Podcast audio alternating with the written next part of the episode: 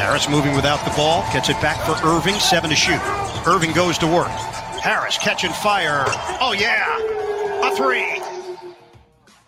It's BetQL Daily with Joe Ostrowski on the BetQL Audio Network. BetQL and radio.com have partnered up to help you beat the sports books. Use our promo code DAILY for 20% off any subscription. BetQL helps sports bettors of all types, from the first time bettors to hardcore, make more informed betting decisions using data and analytics. Again, use our promo code DAILY for 20% off any subscription. Joe Ostrowski, John Jastremski. This is BetQL Daily on a Friday via the BetQL Audio Network, and uh, we appreciate Ian Begley for making time for us this morning. He covers the Knicks, Nets, and the association for SNY uh, TV. Ian, let's start uh, with the Nets here. Because if you look at the odds this morning, you would see the Nets as the second favorite in the NBA, plus 350, and the clear cut favorite in the East at plus 140. After their recent run, uh, do, you, do you think that's fair? Do you view Brooklyn as the second best team? Yeah, I do. And I think, you know, depending on what they can do at the trade deadline, buyout market, if they can get a big uh, who can defend, you know, I think I might put them ahead uh, even higher just because of the star power on that team and the idea that more recently they've started to come together on the defensive end. And if they're even average defensively, we know the way they're going to be able to score the ball in the playoffs. Uh, if they can get some stops based on how they're playing defense, I, I like them a lot in the East.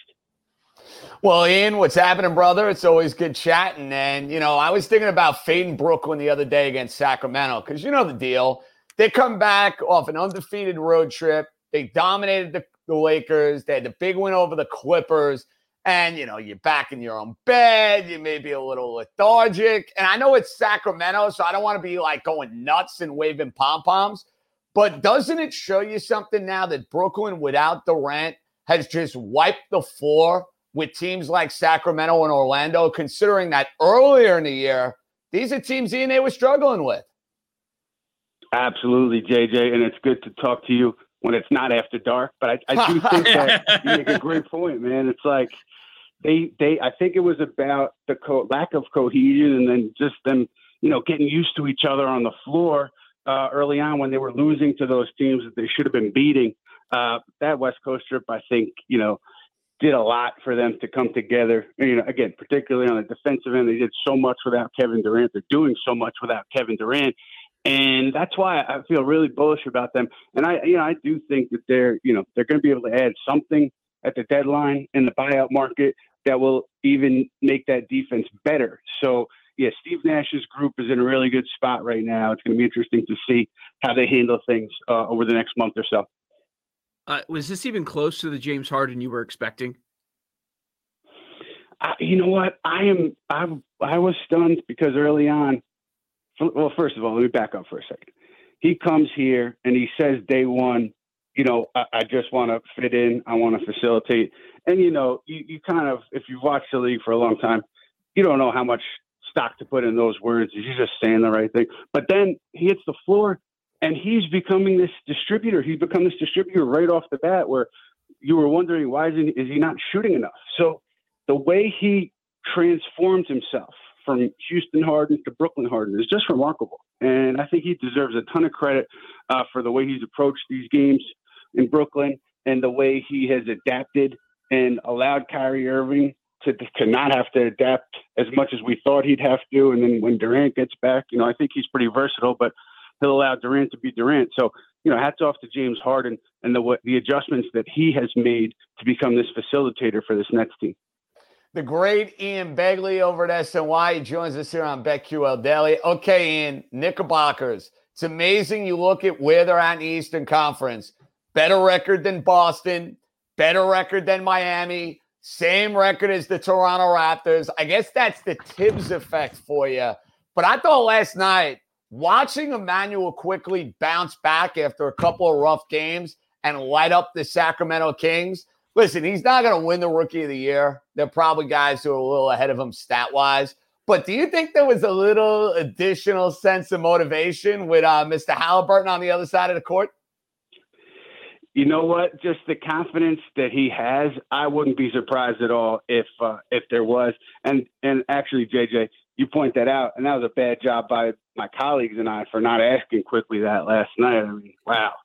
What a disgraceful job by the New York media. Oh, that's all right. Listen, I give you guys a pass. You guys are you guys are grilling the players and the coaches enough every now and again. Listen, you could just ask them today, tomorrow. I'm sure you'll figure it out. I appreciate that. I'm going to give you credit on that one when we ask him. But yeah, so the idea was Quickley like, you know, such a young player, I think he was something like three of 22 in his three games leading into that Sacramento game. But Thibodeau said that they were never worried about it because he's so confident and the, he works every day. Like he's the same player every day on the practice floor. So he had no no worries at all about Quickley in a potential shooting slump. And then, you know, he proved to be right because Quickley came out and lit it up against Sacramento, and he was fantastic. The interesting thing there is obviously Derrick Rose slid into the starting point guard role with Elfrid Payton out. So then you had a, a scoring point guard in Rose in the starting lineup. You had a scoring guard in Quickley uh, in the bench lineup, and it worked out pretty well. I just wonder if Tom Thibodeau sees that and thinks about making lineup adjustments based on what he saw last night.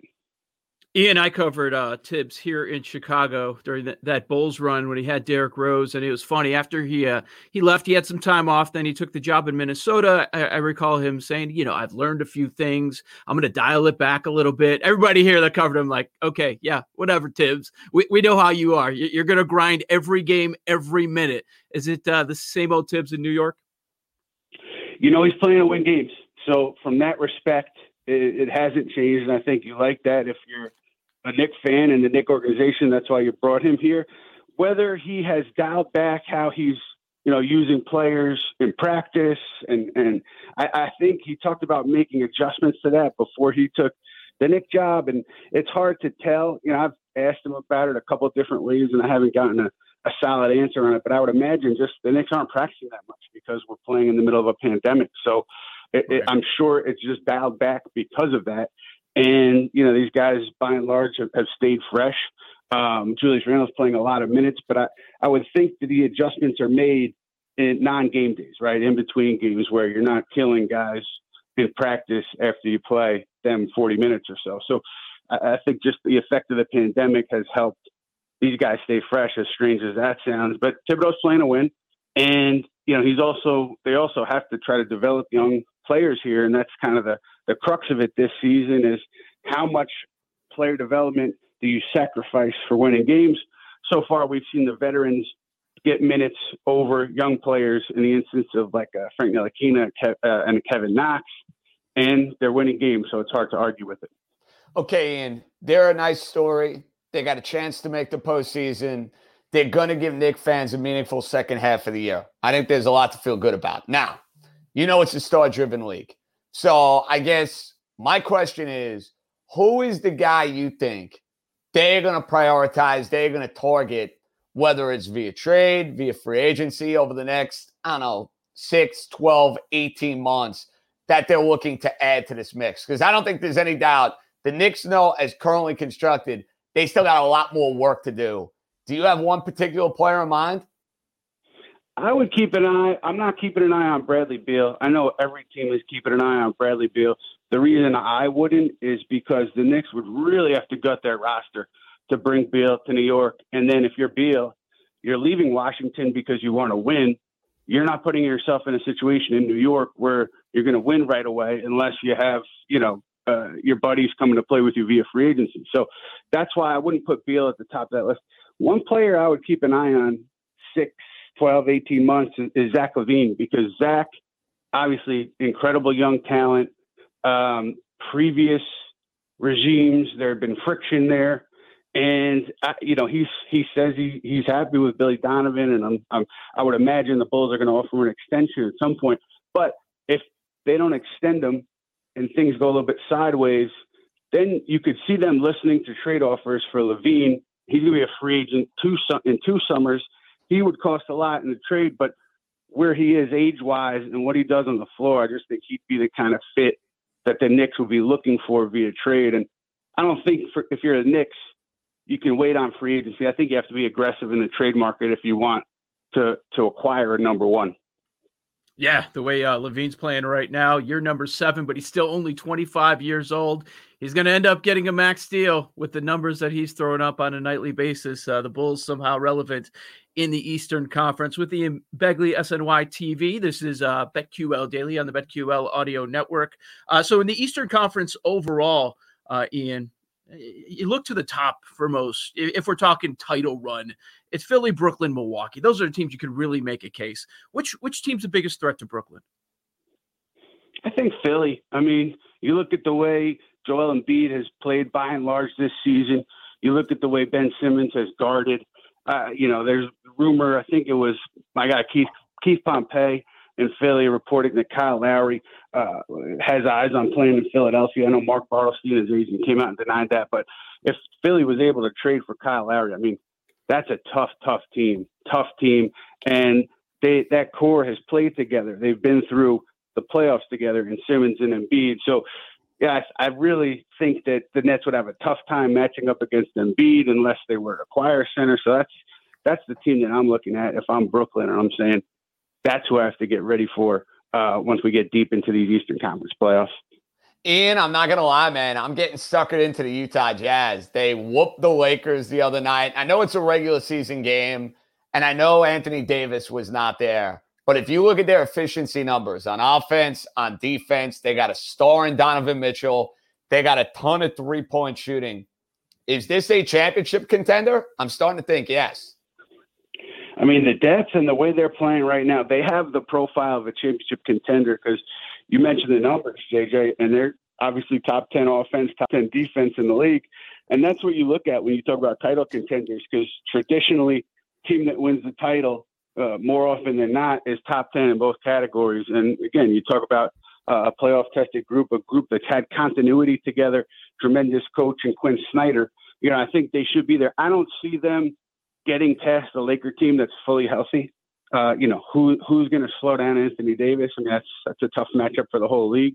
Uh, but certainly, the way they're playing right now, you could see them getting all the way to that Western Conference final uh, and giving the Lakers, you know, a tough time. Ian, LeBron's still the betting favorite to be the MVP, despite losing five of their last six games.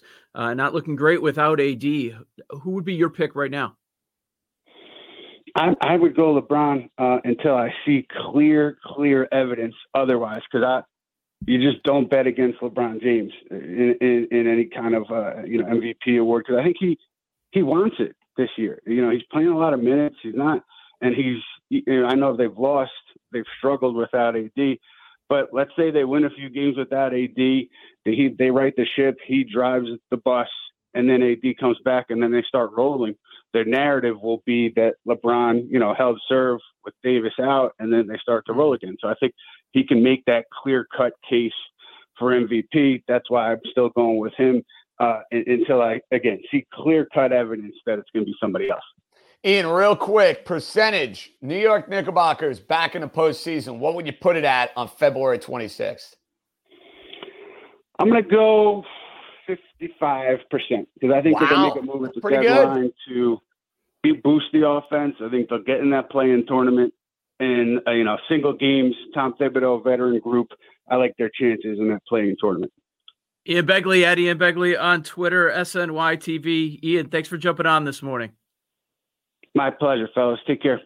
Later, stuff from, stuff from Ian there. I I can't vote for LeBron right now. How about you, JJ? I mean, I listen, I want Embiid to win the award. Uh, I'm in on the Sixers. So yeah. to me, I want to see Embiid continue to go and dominate. It's no fun rooting for LeBron James and the Lakers, but at this point, Joe O, he deserves to be the betting favorite. I mean, I got to bet on there. I, I got to bet on Jokic at 33, but I agree with you that Embiid should be the favorite right now. I mean, but look that, at the numbers that, putting up the, the Sixers, and combine that with the record that he has. Uh, enough yeah. said. I, I, think what Ian said right there, that's that's the mentality of a lot of voters. It's got knock LeBron out. Is anybody going to do that? It's a good thing to see our Bulls and Knicks here, you know, back in the mix, somewhat what relevant is this, in the Eastern Conference. Sounds great, man. Sounds great. Yeah, right. We only had the last dance over the summer. That's uh, JJ. I'm Joe Ostrowski. This is a BetQL Daily. We'll talk some football with Eric Eager of PFF, quarterback rumor mill. That's next. You're locked into the BetQL audio network.